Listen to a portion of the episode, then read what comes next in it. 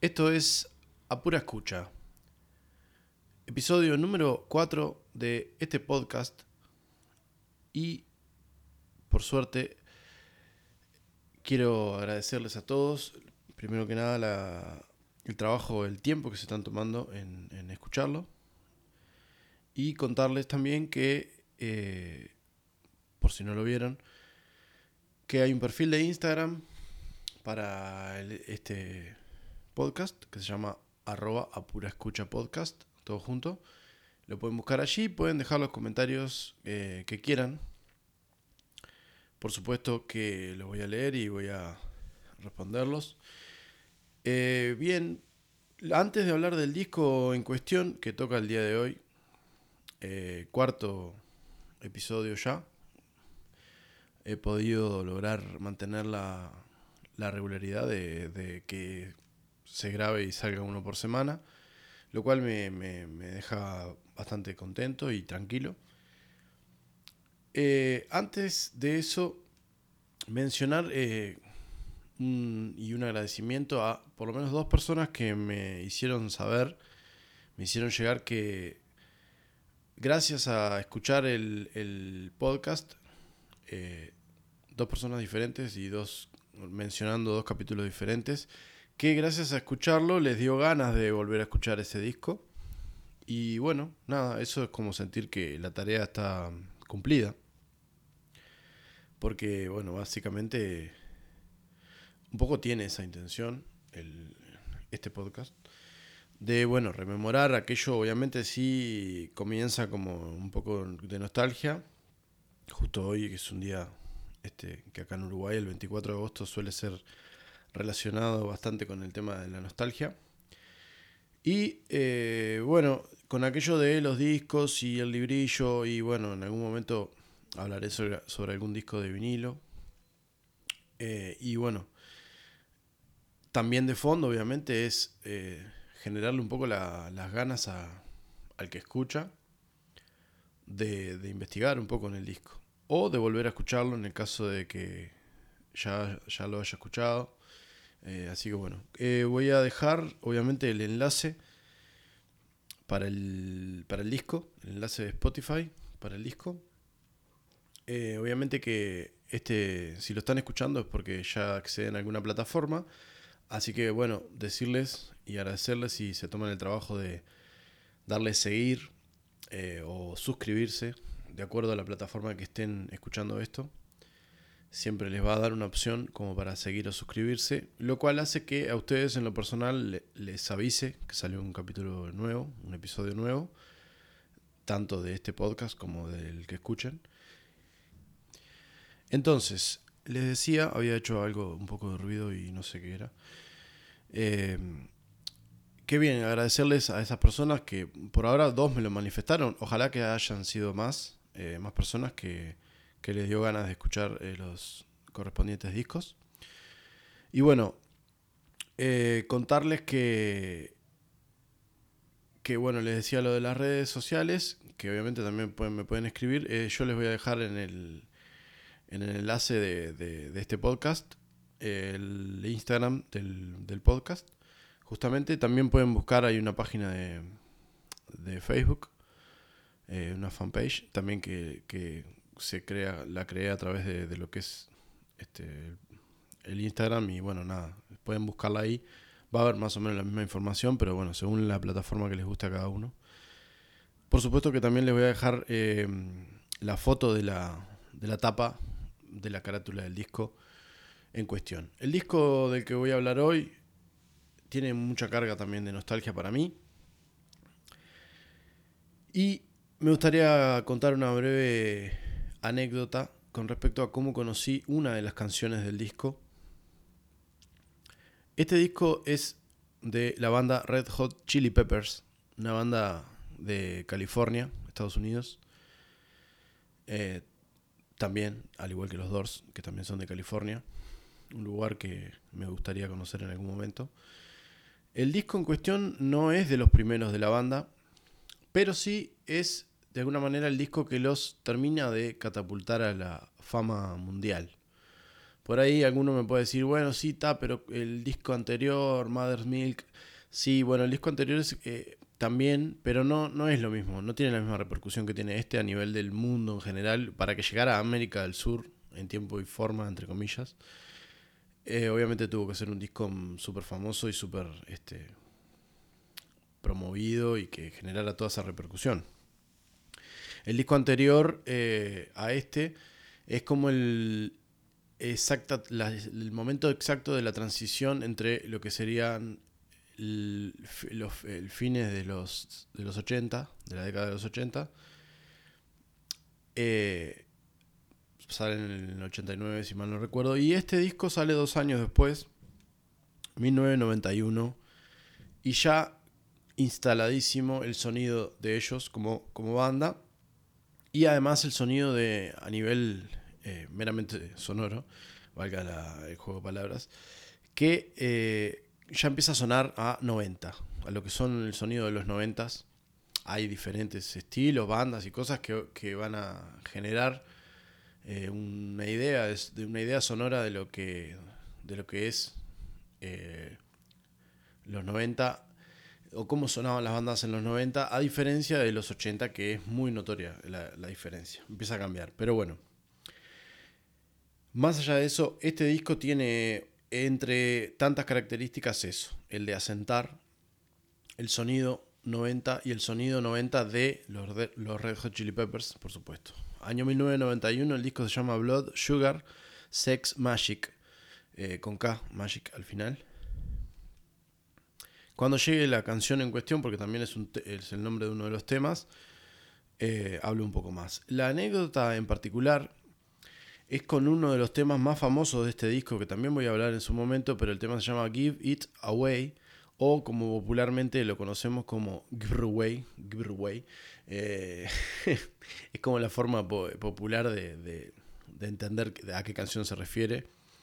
Y honestamente pasó mucho tiempo desde que la escuché hasta eh, lograr hacer la deducción, o mejor dicho, cuando vi escrito el nombre en en, el videoclip sobre todo, que no, no, podía creer que, eso que él decía en el estribillo era la era Give It Away.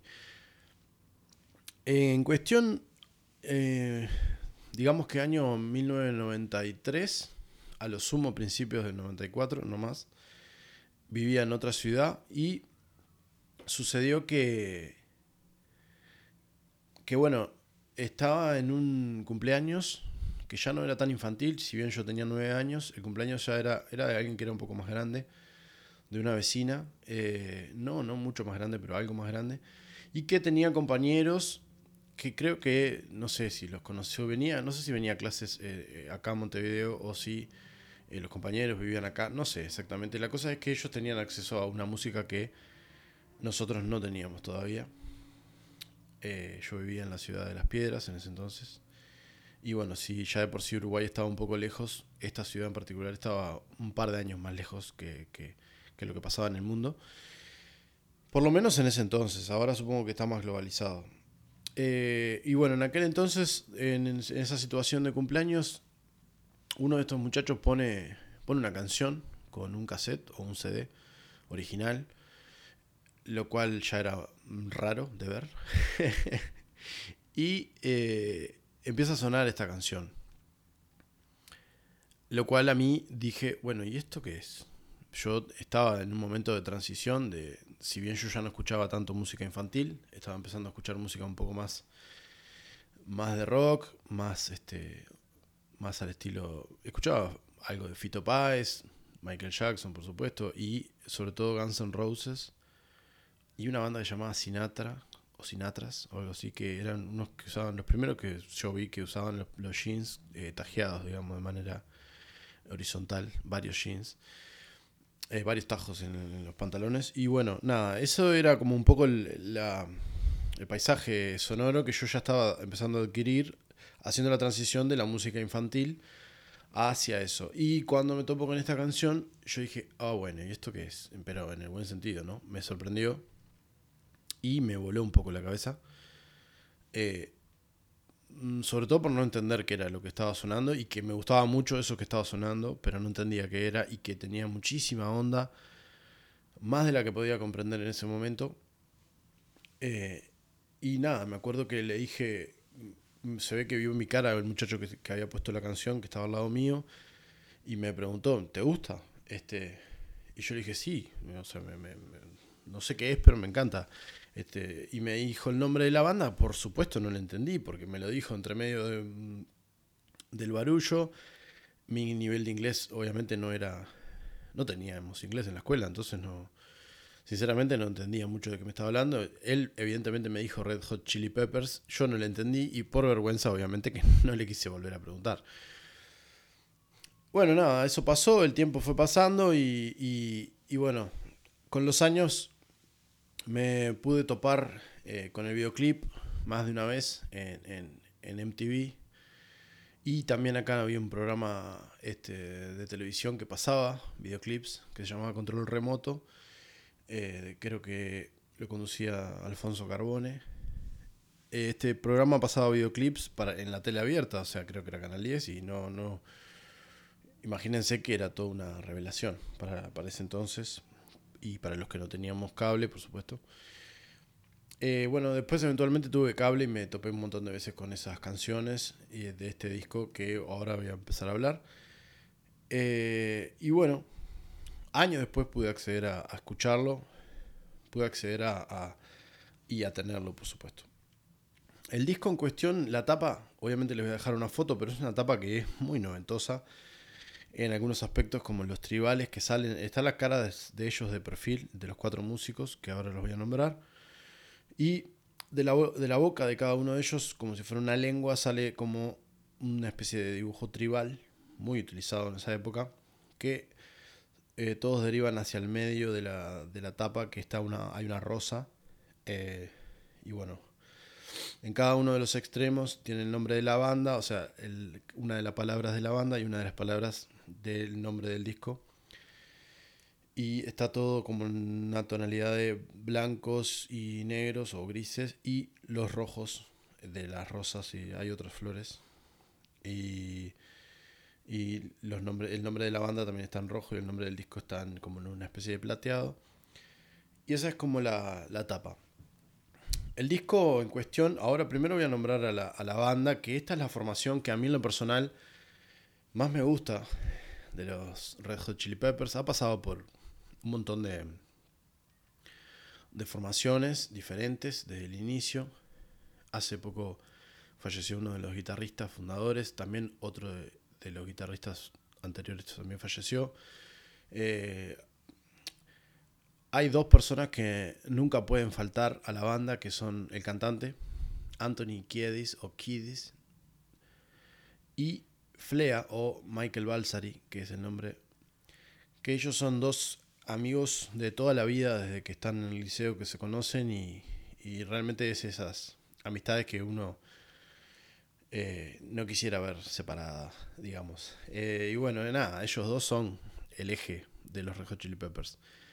A nivel visual, a nivel eh, de personalidades, por supuesto.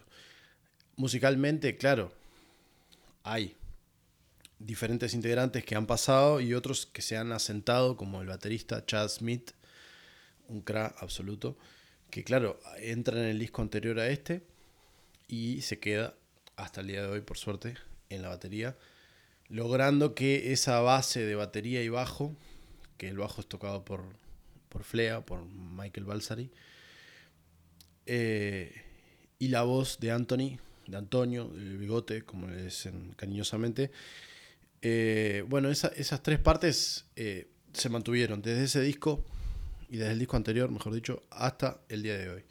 Y son de alguna manera una identidad sonora de lo que son los Red Hot Chili Peppers.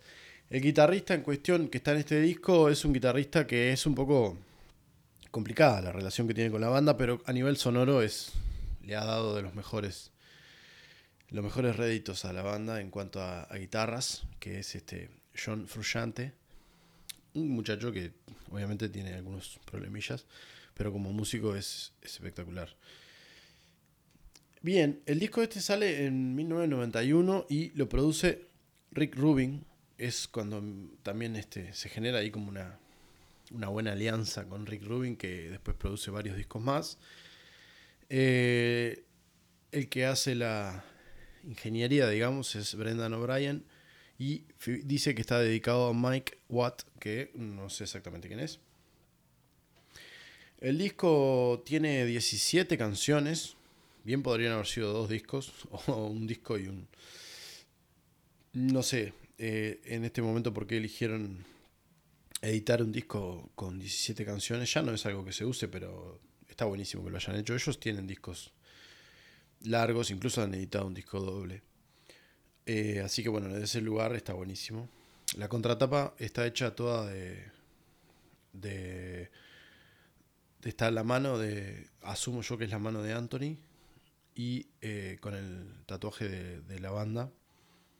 Del símbolo de la banda en la muñeca. Y alrededor de la mano están los diferentes, eh, diferentes nombres de las.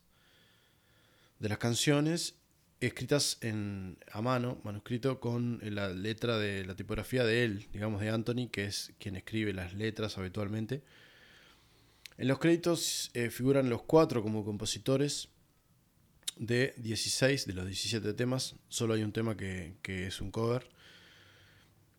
Eh, bueno, hay diferentes eh, documentales y, y, cuestiones que muestran cómo es la composición de ellos. Muchas veces es este, digamos que mezclada, digamos, de diferentes formas, pero habitualmente Anthony, que es quien canta, es el que escribe el texto, digamos, de las canciones. Bien, eh, el disco empieza con una canción que se llama Power of eh, Equality, poder de la igualdad, podría decirse, como una traducción medio, medio berreta arranca con un sonido como si estuviera como si estuviera en una radio AM, digamos, el efecto de la voz. Y después como que se limpia y arranca con toda la banda. Muchísima onda el grupo con el que arrancan. Bien, bien arriba. Ya mostrando el sonido de ellos. De eso que siempre hablo en los episodios anteriores. Muestran el, de una, cómo, cómo suena esta banda. Que obviamente no viene de este disco ya viene de varios discos anteriores, pero se logra como consolidar entre el disco anterior y este el sonido como muy, muy, muy reconocible, más allá de temas puntuales. Tiene un solo de guitarra breve, tiene un estribillo que es bien sencillo, que repite eso de Power of the Equality. Eh, tiene varios solitos ahí de guitarra como de transición. Y está, bueno, va transcurriendo el tema, está buenísimo, la canción tiene tremenda fuerza y después tiene como una guitarra de fondo, siempre marcando como un funky, como un ritmo de funk. Eh, hacen un corte con el bajo y empieza una parte como hablada, es hacia el final de la canción, eh, que Anthony en vez de cantar está casi que hablando, pone imposta súper grave su, su voz hacia el final hasta que queda la guitarra sola haciendo como ese funky y directamente se engancha con la segunda canción. Eso es algo que sucede mucho en este disco y que está buenísimo porque está pensado conceptualmente como un disco entero eh, y no como una suma de canciones, como puede pasar a veces. En este caso es claramente está pensado porque hay muy pocos temas que terminan y el que empieza queda como muy descolgado, sino que hay como una especie de continuidad. Y en algunos casos la continuidad es, es, exacta, digamos. Como en este caso que engancha un tema con el otro. Eh, termina como con esa guitarra funky sola, pelada, digamos, y enseguida este, se suma, digamos, si uno no está mirando, no se da cuenta en qué momento arranca el tema o si es una parte que cambió del tema anterior. Eh, como para que hacerse una idea, sigue como con ese ritmo de funky y empieza como como entra el bajo con un sonido bien, bien, bien típico de Flea y una batería hermosísima con un groove más picadito este, del tema anterior, que era un poco más, más tranqui. En este empieza más picadito. Tiene un estribillo bien. El, segundo tema, que no dije cómo se llama, If You, eh, if you Have to Ask. Eh, ese sería el nombre. Y bueno, el estribillo dice eso esa misma nombra a la, canción, usa bastante ese recurso en este disco, de que en el estribillo diga, digamos, el nombre de la canción. Y bueno, tiene un estribillo que es como simpaticón y aparecen unos coros súper agudos, típicos de John Frusciante. Bien característicos, el que lo escuchó se va a dar cuenta de lo que estoy hablando. Después vuelve a esa parte de la voz casi hablada, medio rapeada, con el groove que se mantiene. Tienen un corte buenísimo, eh, que en la batería en el medio. Eh, sigue un poco el ritmo ahí como tranqui. Y después mete un solazo ahí de guitarra. Eh, da la sensación de que va a terminar. Empieza como con voces y, hay voces y aplausos, así como que si hablara gente después que terminó de grabarse el tema. Queda ahí como una especie de, pedal. Y, y siguen el bajo y la guitarra. Hasta que van terminando. Digamos como que, que, que quedaran improvisando entre los dos, eh, manteniendo lo que venían haciendo, el bajo y la guitarra, hasta que resuelven este, con una frase y quedan, queda ahí termina el tema. Pegadito a este tema, pero no enganchado, o sea, como que no te da respiro. Empieza una de las canciones que eh, tiene videoclip ya. O sea, hay varias que tienen videoclip de este disco, lo cual habla de que, bueno, varios hits acompañados o eran considerados este, temas eh, como importantes para, para, mostrarlos a nivel masivo, ¿no? Por supuesto. El tercer tema es un tema ese que voy a que estaba hablando, se llama Breaking the Girl. Es uno de mis temas preferidos también de, este disco. Arranca con una guitarra este, acústica o electroacústica. Eh, como intro. Y el bajo de, de, Está buenísimo el bajo de Flea, obviamente. Después entra la voz de Anthony en este tema es como mucho más melódica, mucho más linda. Hace una melodía más linda, más dulce, digamos. Ya no es tan rapeado y tan, tan enérgico, sino que en este tema tiene como, una, tiene como un corte medio balada.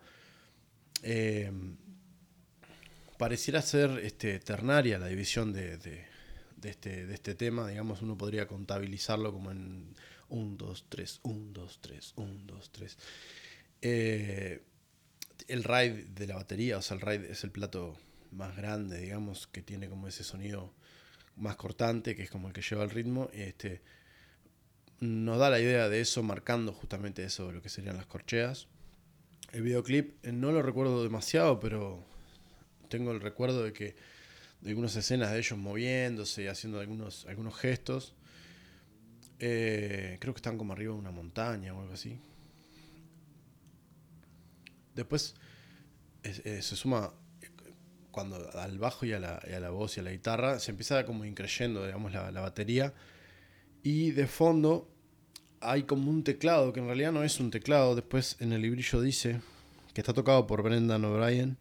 Eh, es un melotron que es como un tipo de teclado en realidad, pero los Beatles también usaron muchas veces ese, es como un efecto también, que a veces hoy en día se consiguen los sintetizadores como, como efecto de sonido.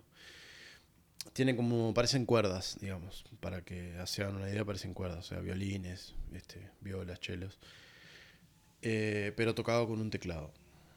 Y de fondo está eso que queda buenísimo, todo el tiempo está sonando. Después tienen un corte en el medio de que hacen al mismo tiempo todos que creo que había visto algo un documental al respecto que lo hacen como suena muy fuerte y tiene como mucho mucha variedad tímbrica y parecen chapas parecen como que además de la batería que está haciendo el corte eh, hay cosas que golpean chapas fierros metales cosas que, golpean al mismo tiempo mucha mucha gente eh, bueno un detalle los videos y las fotos de este disco eh, los hace Gus Van Sant, que es un director bastante conocido de cine y fotógrafo, y, o por lo menos de videoclips. Tienen varios videos de él.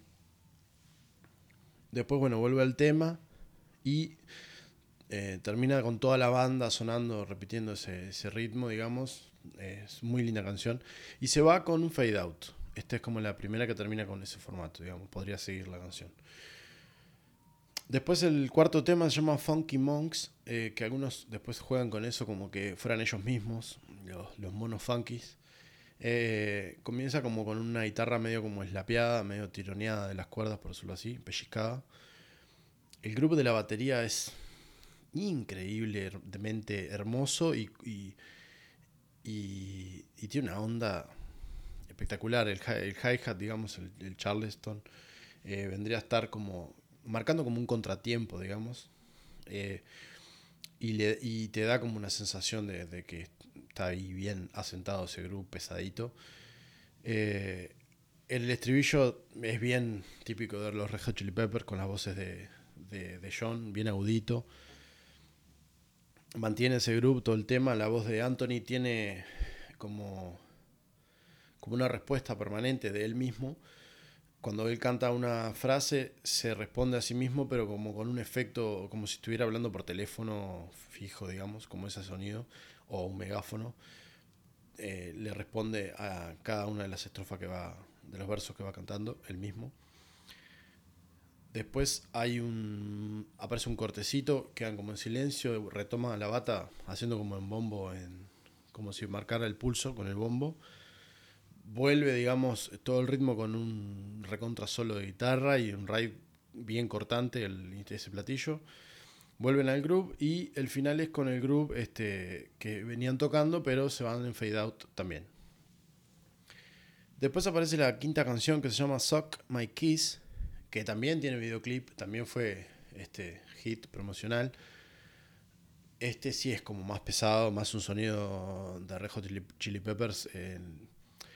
El, costado como más pesadito, el bajo como tiene como un efecto ahí que le da que está buenísimo y es pesado, digamos, está bueno. Eh, tiene como ese motivo que se repite, es como un riff, como si fuera un riff, eh, que lo van a usar varias veces durante el, lo usan todo el tiempo en el tema. Eh, bueno, el, apoyo de, tiene como cortes, como apoyos, pequeños apoyos durante el tema, que lo hace toda la banda al unísono con la bata, al unísono. Hay un corte de la batería previo a cada estribillo de lo que vendría a ser y eso se repite, digamos, esa estructura. También tiene un solazo de guitarra de John. Vuelve a la estructura y este tema sí termina como en seco, digamos. Dando paso, porque era difícil de engancharlo en ese sentido, no sé cuál fue la idea que buscaron. Dando paso a una balada, pero recontra balada rockera, eh, que arranca con una guitarra como bien de fogón, por decirlo así. Mucha gente que, me acuerdo de, es como una típica parte de guitarra o intro de guitarra que uno intenta sacar, este, porque es medio como, como un arpegio, como una especie de, riff que hace que repite bastante en durante el tema, con una guitarra acústica. Ese riff eh, lo usa como motivo durante todo el tema. Tiene como ese aire medio fogón. Eh, bueno, arranca solo guitarra y voz. Eh, después cuando entra la bata y la batería y el bajo no pierden en ningún momento la, dulzura. Es muy linda la canción. Se llama eh, I Could Have Lied. Perdón en, la pronunciación, pero bueno. Lo trato de decir así para que se entienda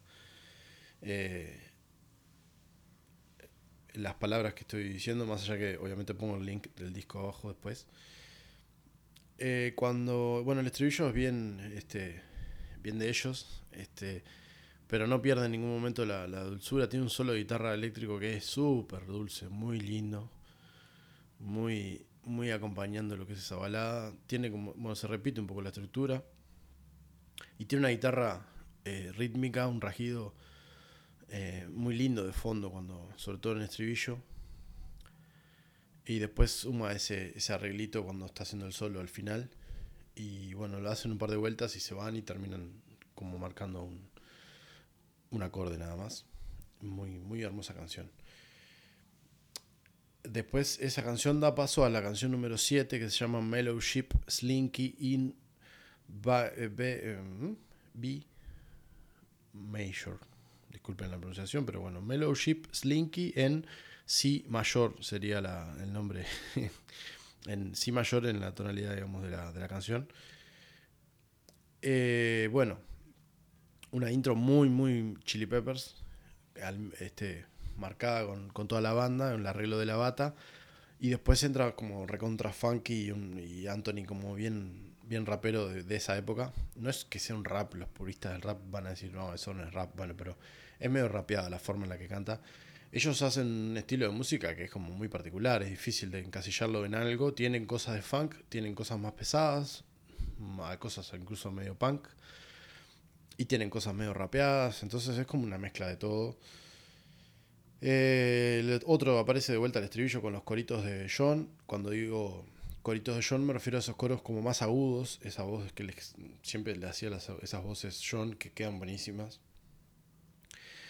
Tiene como un preestribillo y un estribillo que es como un poco más, este, más pesadito y como que la guitarra fuera como hablando lo que está cantando la, la voz. Eh, hacia el final hay un corte y un solo de guitarra eh, y hace con ese arreglo la vuelta, una vuelta del tema. Y bueno, hacen como el corte este del principio, que les decía, es ahí como la intro, y da como una sensación de enganche hacia el otro tema. Eh, viene como, como lo anterior de, traído con el bajo, digamos, en este tema. Tiene como un arreglo en la guitarra medio Hendrix, no sé cómo, cómo denominarlo, pero que se nota mucho, sobre todo en el estribillo lo usa ese recurso bien adelante la guitarra. Este, ese arreglo lo repite todo el tiempo cada vez que suena el estribillo. Y después, bueno, tiene como un groove ahí muy marcado este, bastante tranqui, aunque es pesado. Eh, tiene como arreglos de guitarra este, mm, que están buenísimos debajo y bueno, el estribillo tiene esa guitarra bien adelante marcado. Después tiene un momento que baja un poco, hacen un arreglo ahí de los instrumentos y vuelve al tema con el estribillo y se va. Digamos que pasa dejando lugar a lo que es para mí el, uno de los hits más grandes que tiene este disco, por ahí hay dos que son como los más conocidos. Este es uno de ellos seguro. Es el que hablaba al principio, se llama Give It Away o Give Away, como decía Anthony. Por, también tiene videoclip, el videoclip está como, ellos están como en blanco y negro, em, tienen como un maquillaje que los hace ver como plateados, capaz que si lo vieron se dan cuenta, ellos vienen como corriendo o se van corriendo, no me acuerdo, y están ahí casi medio en pelotas, este, como, suele decir, como solían salir ellos en los videos. Y la canción es recontra pegadiza. Este, la intro aparece ahí como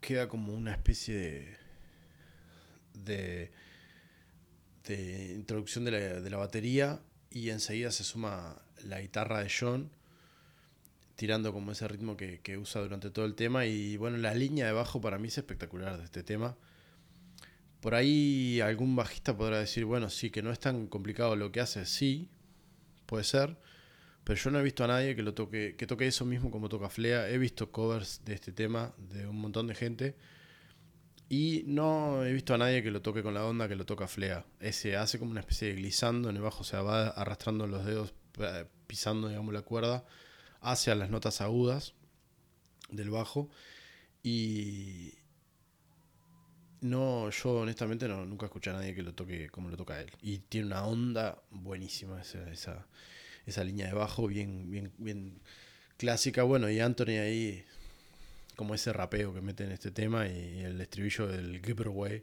que se repite un montón de veces y se te mete en la cabeza como... Los tres están. Los tres, los tres instrumentos están súper eh, amalgamados, pero a su vez funcionan muy bien solos. O sea, eh, están como bien claras en la mezcla, digamos, están como separados los instrumentos, pero a su vez amalgamados, no sé ni cómo explicarlo, pero uno puede escuchar claramente lo que está haciendo cada uno y sin embargo van muy bien los tres juntos. Eh, después hay una parte del estribillo que queda solo con la bata, que queda buenísimo, solo Anthony eh, cantando, rapeando el estribillo y solo la batería. Después tiene un solo con de solo de guitarra con un efecto que está, está buenísimo también, muy, muy particular. No sé el efecto, porque no soy guitarrista y no conozco de efectos de guitarra, pero el que lo escuche se va a dar cuenta cuando llegue ese momento. El groove es espectacular este tema. Eh, repite ahí como un poco un solito de guitarra y vuelve al tema, mantiene ese tema y se van más o menos que todos juntos, como que cierran la canción ahí como, como una especie de, de de la batería y termina pareciera que lo enganchara que haciendo como unos armónicos, la guitarra eléctrica, y este, queda como esos armónicos sonando, y empieza la, Eh, el siguiente tema, que es el que da nombre al disco, que se llama Blood Sugar Sex Magic. Gran tema también, y que arranca con una onda espectacular, porque baja esa locura que trae del tema anterior, que te deja muy arriba, y empieza con esos armónicos de la guitarra y la batería haciendo un groove eh, súper firme y a su vez tranqui. Eh, es hermoso cuando, cuando, cuando empieza así la batería. Eh, y bueno, nada, la guitarra y bajo hacen como el riff que tiene esta canción, tiene como un riff que se va repitiendo todo el tema. Anthony canta con una voz súper grave las estrofas, es casi, es casi hablado lo que, lo que hace. Como... No, está buenísimo. Y después agudiza la voz en el estribillo, que básicamente repite el nombre del tema y con alguna variante. Eh, hay unos arreglos de guitarra para, salir del estribillo y volver al groove. Lo hacen un par de veces esa estructura. Y se termina yendo con el estribillo de la canción. Eh, tiene como una, ese, una especie de solito de guitarra que es como el que hace intermediario. Y ya llega a la parte del disco que bien podría haber terminado acá el disco en este tema. Eh, pero bueno, eso ya son como opiniones. Igual los temas que siguen también están buenísimos, pero digo, es como un disco que ahora y en día normalmente un disco tiene 11 canciones, ya está más que bien. Aunque hay algunos grupos o bandas y que ni siquiera sacan eh, un disco entero, así que bueno, es otra, era otra época. Llega el otro de los hits, recontra clásicos, recontra conocidos, eh, Under the Bridge, debajo del puente o bajo el puente mega hit. Tiene un videoclip también súper super conocido, con la intro que es re famosa de la guitarra, tiene una intro muy particular, que la toca con una guitarra que es un poco diferente, no es la típica Fender Strato que usa John Stratocaster, sino que es como un poco distinta. Es una Fender también, no sé, no me acuerdo si es Mustang el modelo o Jaguar o no sé, la que sea, los guitarristas sabrán. Es una Fender diferente, no es la Strato. Tiene una forma un poco distinta del cuerpo y el sonido también es un poco particular. Eh, es como muy autobiográfica, dicha por él mismo. Este tema habla un poco de nada, su relación con las drogas y el mundo ahí en Los Ángeles, la ciudad en la que, en la que vive y canta siempre. No es la, la ciudad de nacimiento, pero es una ciudad que él siente que lo adoptó. Y bueno, el primer la primera estrofa va toda con esa, con esa guitarra que va marcando primero tiene esa intro hermosa y después tiene un ritmo bien, también bien clarito, que lo va llevando eh, muy gozado a, a, Anthony. Es como una balada también, ¿no? Si no vamos a, lo que es la forma. Después entra, entra la batería muy, muy sutil con el cross stick, digamos, el palo del redoblante, el palo tocado sobre el aro del redoblante, cruzado, digamos, hacia un sonido más de madera, más, más, más suave, digamos. Y este tiene hasta el primer estribillo que entra el bajo con una línea que es súper dulce y súper linda, que se va a mantener este, todo, el, todo el tema, la línea de bajo es hermosa en este tema. Todos los, los bajos que hace Flea son tan buenísimos. Eh, después la siguiente estrofa ya está el bajo metido y obviamente estribillo y estrofa eh, después de ese otro estribillo, la estrofa siguiente ya la batería este, pasa a tocar abierta, digamos, con el palo en el redoblante, en el tacho. Eh, más fuerte, digamos, levanta un poco la canción, pero también está como, como tranqui. Se queda de esa forma de tocar, este, hay como un puente y un estribillo con coros, y entran unos coros que están buenísimos, que son un montón de gente que los hace. Este, creo que una es la hermana de John y otra gente más. Hay un montón de gente que menciona ahí en el librillo. Eh, como más épico, por decirlo así. Un aire, y obviamente con muchas comillas, un aire gospel, por decirlo así. Eh, ahí es cuando empieza, este, se pone como épica la cosa, el final. Y bueno, termina la guitarra haciendo como una especie de, de del ritmo que venían haciendo eh, otra vez terminan los dos juntos, la guitarra y el bajo de, Flea y John. Hermosa la forma en la que termina. Eh, después, la siguiente canción, la número 12, Ya, ya vamos hacia la última parte del disco, les recuerdo que tiene 17. Eh, Naked in the Rain, algo así como desnudo en la lluvia. Entra muy muy arriba la bata, este, solo la batería, después hay un bajo como como, como con slap, haciendo como el efecto slap, muy, muy de flea. Eh, el ritmo de la bata se, se está, está, muy adelante, está buenísimo el ritmo de la bata en este tema, muy, muy, muy ágil. Eh, nada, un par de estrofas este, hasta que llega el estribillo que dice Naked in, naked in the Rain, eh, como una especie de estribillo. Hay un corte de bajo y después hay un solo de bajo. Eh, y vuelve como al tema, hay como un solo de guitarra y levanta hacia el final. Es una canción que está buenísima también.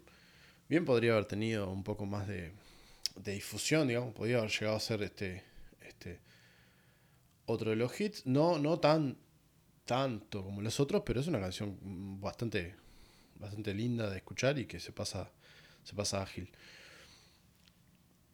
Después el tema 13, Apache, no sé cómo se pronunciará en inglés, Page, Apache Rose Peacock. Eh, una intro de los tres como super funky, bien sonido de Chili Peppers. Este, el groove. Eh, y bueno, después tiene como un estribillo mm, funky también, pero, pero melódico, digamos, con un aire más melodioso. Lo usan varias veces esa estructura, lo repite. Eh, después en un momento aparece una trompeta de que no dice en el disco, pero estoy seguro que es Flea. Flea empezó su carrera musical como trompetista y lo usa 2x3, ese recurso de tocar la trompeta, y está buenísimo. Hay, hay unos, unos arreglos como de más eh, como de viento, hay un, como un cowbell, una, un cencerro. Y después se pone como un poquito unas guitarras como más pesadas y termina.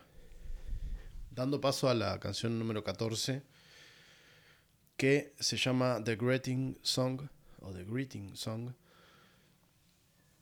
Eh, tiene una guitarra bastante eh, rápido el ritmo, lo que hace la guitarra. Y este, entra la bata y el bajo bastante arriba, bastante fuerte, parecido a lo que hacen en Suck My Kiss, el tema número 5.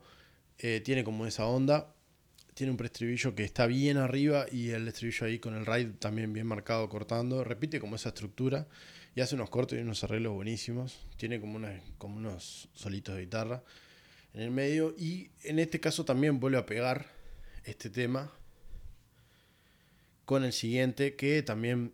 Eh, podría haber sido otro hit. Queda pegadito al tema My Lovely Man. Buenísima canción, me encanta.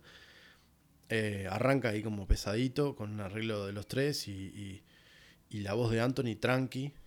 Este es como un poquito de contraste. Tiene como un riff lo que hacen los instrumentos y la voz de Anthony está como tranqui comparado con lo que están haciendo los instrumentos. Creo que buscaron ese pequeño contraste ahí por gusto. Eh, hay un arreglo de la, de la bata y un, y un, estribillo como bien funky. Tiene como. Pareciera que sonaran unas congas. No lo aclaran en el librillo. No sé si habrá sido Chad quien las toca o quién. Pareciera que hubieran unas congas. Y bueno, de esa forma se repite toda y queda como una especie de, estribillo, pero sin la voz. En el que siguen tocando. Hay un corte, solo guitarra. Eh, y después levantan la, bata y el bajo, levantan bastante, suelve el tema. Y eh, después al final se va como yendo con la estructura del, del estribillo. Este, y bueno, nada, se va. Y da paso al penúltimo tema. Eh, los dos últimos temas, pareciera que terminar acá el disco y el siguiente lo quisieron agregar como un bonus. No sé, capaz que me estoy tomando el atrevimiento de decir eso, pero bueno. Para que se hagan una idea, el tema 16, que se llama Sir Psycho Sexy, eh, dura 8 minutos con 24. Y el siguiente tema, el 17, el tema 17, dura 1 minuto 44. O sea, es como. Eh, para mí es como un bonus track, casi que le quisieron meter. Este tema, que bien podría haber sido el último, tiene una. No a nivel de sonido, sino a nivel de estructura, tiene una cosa como muy estilo Los Doors, que solían a veces terminar sus discos con un tema largo, eh, como les dije, 8 minutos 24, pero que, y que parece como un relato, como parece que estuviera sucediendo una, una historia relatada. Este, en este caso rítmicamente no, rítmicamente es bien funky, muy Red Hot Chili Peppers, con el típico rapeo de Anthony. Y tiene una estructura que se repite un buen rato. Después el estribillo dice el nombre de la canción, Sir, eh, Sir Psycho, y lo repite varias veces, Sir Psycho Yeah. Este, después hay un solo de guitarra con una bata que lleva el hi-hat a contratiempo, está buenísimo. Después vuelven al groove del principio del tema, que es tranqui, es bastante... Eh, rítmicamente no es muy... La velocidad, digamos, no es muy rápida y es como un ritmo que se va ágil, agradable, pero es tranqui también. Eh, después hay como una especie de puente o cambio que se pone como mucho más melodioso, más melódico y se queda como en esta forma, que es más tranqui, más dulzona que lo que venía siendo anterior.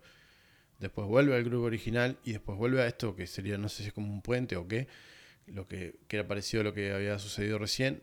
Y Ahí sí se pone como muy épico el final. Se pone como instrumental. Este. Le recuerdo que es una canción larga, no sucede esto durante un buen tiempo. Recién al final es que se pone como este puente y se pone como, como épico, bien solo instrumental. Hacen unos arreglos que están buenísimos, la guitarra, el bajo, este y se queda como en ese instrumental.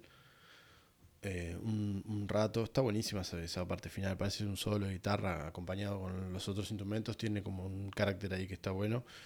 Y se va yendo en, fade out también. Eh, y ahí es como pareciera que termina el disco. Y después tiene como esto que les digo que parece un bonus track que se llama There o They Are. Sería There Red Hot. Es el único cover eh, que tiene el disco. Figura acá el autor. Robert eh, Johnson, no sé si es el clásico Robert Johnson, blusero, eh, pero bueno, la verdad que no, no la canción es rapidísima, es cortita, dura 1.44, bien como parece un ritmo como punky, un poco medio shuffle ahí, texano, no sé, esos temas que son como rápidos. Es como esa onda, es como divertido y rápido, está buenísimo. Parece como un poco improvisado lo que hace cada instrumento manteniendo ese ritmo de, fondo y él como que repite, no tiene como mucho, mucho texto la canción, eh, como que dice esa frase y dice alguna cosa más, pero como muy, muy, muy sutil este, lo, lo que se escucha de la letra. Y ahí es cuando termina el disco, pero yo en lo personal no quería dejar de mencionar una canción que bien pudo haber sido parte de este disco porque fue grabada en el mismo año y fue producida por el mismo tipo también y grabada por el mismo sujeto. Eh, que es para mí, si no es la canción favorita, anda cerca, creo que es mi canción favorita de ellos, que se llama Soul to Squeeze, Soul to Squeezy. Eh, es del año 91. Eh, tiene un videoclip que está buenísimo, que es como en un circo, está como todo como en blanco y negro el video, o en sepia. Eh, por algún lado leí que, era como la banda sonora de la película Coneheads, bien de esa época. Este, y la canción es una canción que es recontra hermosa. No entró esta canción en este disco, pese a ser del 91 también. Y eh, recién entra en el disco Greatest Hits, que es del año 2003. Eh, por suerte apareció ese, este tema, es un tema que siempre lo buscaba. Cuando me crucé con esta canción, en, con el videoclip de esta canción, obviamente que, que flashé, digamos, me gustó muchísimo y que quise conseguirla y no, no estaba en ningún disco como tal. Tiene una de las líneas de bajo más lindas que, que, que yo le haya escuchado a Flea. El ritmo de la batería. Eh, bueno, la canción empieza como con una intro de guitarra. Lo curioso es que la guitarra la grabó John, este, pero después John se va de la banda y no graba el videoclip de este tema. Eh, pero bueno, según los créditos del disco del Greatest Hits, lo graba John, la guitarra. Este, está muy, muy buena la guitarra, muy linda, el arranque muy, muy tranqui, muy suave, empieza como un increyendo, o sea, hacen como al mismo tiempo los instrumentos y empieza la bata que hace un ritmo que uno podría... Alguna vez bromeé con algún colega al respecto, de que uno podría perfectamente meterlo en lo que, en cómo se toca el candombe funk acá, este, o el candombe, o el candombe beat, eh, digamos, una batería como muy cortante. Es un ritmo que se usa bastante en el funk. Este, y bueno, pero esa batería mm, encajaría perfectamente en alguna canción más candombeada acá. Eh, candombe funk, no, no, es no suena a candombe ni, ni, a palo, pero bueno, cuando la escuchen puede ser que encuentren la relación. Tiene, es un tema súper dulce y tranqui, muy lindo, y es como una balada. Y tiene, bueno, el estribillo es, muy, muy, muy bonito, muy, muy, muy tranqui, muy, no sé ni cómo describirlo. Es una canción que vale la pena escucharla. Voy a dejar el enlace de la canción esta. Es de exactamente la misma época del disco. Y para mí la línea de bajo es lo que más me gusta de esta canción. Es, es hermoso lo que toca el bajo de esta canción. Y bueno, nada. Creo que, que pudo haber quedado un poco un poco hablado así como rápido. Eh, no sabía, bueno, lo manejé así más o menos como me salió el tema de, de, de, que era un disco largo en cuestión. Y bueno, en algunos temas no hablé tanto al respecto, pero creo que de todos pueden sacar algo y sobre todo incitarlos, como les decía, a, a eso, a que les dé ganas de escucharlo, al disco, y que y que bueno, experimenten un poco con este disco que es un clásico sin duda de la música, eh, sobre todo de la música de rock o como quieran este, catalogarlo. Es un disco que vale la pena 100% meterse en él e incluir esta última canción que podía haber, bien podía haber entrado esta canción en el disco, que vale muchísimo la pena escucharlo porque es una dulzura de canción. Y vale mucho la pena también ver el videoclip. Este, es, muy linda la canción y el videoclip. Los invito nuevamente a seguirme en, Instagram y en Facebook como Apura Escucha Podcast. Y obviamente escribir, sentirse libre de escribir y comentar este, todo lo que se les ocurra. Al respecto se aceptan sugerencias y críticas constructivas y cualquier tipo de saludo. Y bueno, nada, sí, seguir, eh, si se animan a seguir ahí, si se animan también y pueden, denle me gusta y o suscribir de acuerdo a la plataforma en la que estén escuchando esto. Y bueno, eh, como ya se puede llegar a decir que se ha vuelto costumbre, nos veremos el. Nos veremos, no, nos escucharemos el, el lunes que viene. Eh, todavía no tengo muy claro, pero puede que venga de reggae la cosa. Eh, puede que venga de, Marley. Y eh, más adelante ya van a aparecer discos en los que se canta en español. Eh, lo prometo y los tengo, lo tengo en carpeta. Digo porque han sido todos en inglés hasta ahora, pero bueno. De alguna manera hay que ir organizando. Así que bueno, gracias por escuchar y nos escuchamos la semana que viene, espero. chao, muchas gracias.